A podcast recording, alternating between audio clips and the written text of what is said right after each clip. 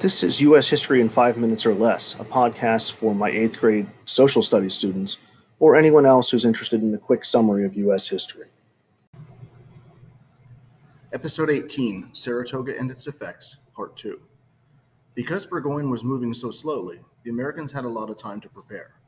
Gates ordered his men to build defensive works at a place called Bemis Heights near Saratoga that dominated the road along the Hudson River. The first of the two battles, the Battle of Freeman's Farm, a little north of Bemis Heights, occurred on September 19th. The British captured the farm, which meant that they technically won the battle, but they sustained very heavy casualties. Meanwhile, Arnold returned from Fort Stanwix. After the Battle of Freeman's Farm, Gates sent a report to the Continental Congress describing what happened, but failed to mention Arnold at all, even though the soldiers all thought that Arnold was the key to victory. Arnold protested, Gates and Arnold screamed at each other for a while, and then Gates relieved Arnold of his command. Burgoyne's position was getting desperate. His army was running low on supplies. He found out that no British army was coming from the south to help. Some British soldiers deserted, and the American army kept getting bigger. Rather than retreat and be humiliated, Burgoyne ordered an attack on Bemis Heights to take place on October 7th. After fending off the British attack, the Americans went on the offensive and leading the way was none other than Benedict Arnold, defying Gates' orders to remain in camp. Arnold heroically, maybe recklessly, led from the front and successfully captured a British redoubt. As the sun set, it was clear that the Americans had won a major victory. The writing was on the wall, and Burgoyne knew it. On October 17th, he surrendered his army. It was a devastating blow for the British. It was the first time an entire army had surrendered. Burgoyne himself returned to Britain, his career ruined.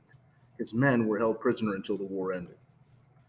Saratoga was a turning point because it showed that the Americans had a real chance to win the war. Since the beginning of the war, American diplomats had tried to get France to join the war, but the French were wary.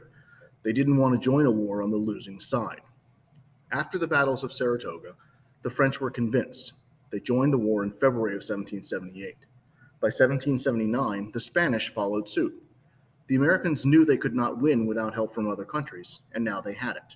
French soldiers and sailors were crucial to the American victory, and the Spanish attacked out of the Louisiana Territory, forcing the British to use forces to defend against them.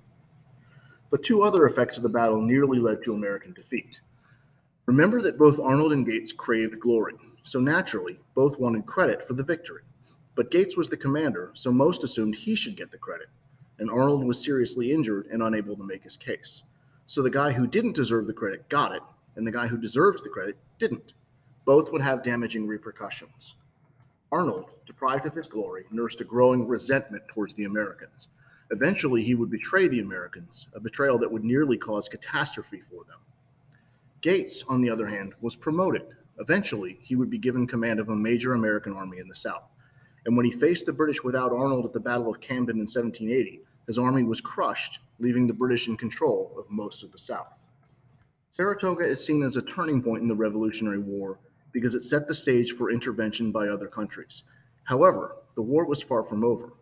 The Americans would still have to endure disaster and near defeat in the South before emerging, spoiler alert, I'm about to reveal the conclusion, victorious.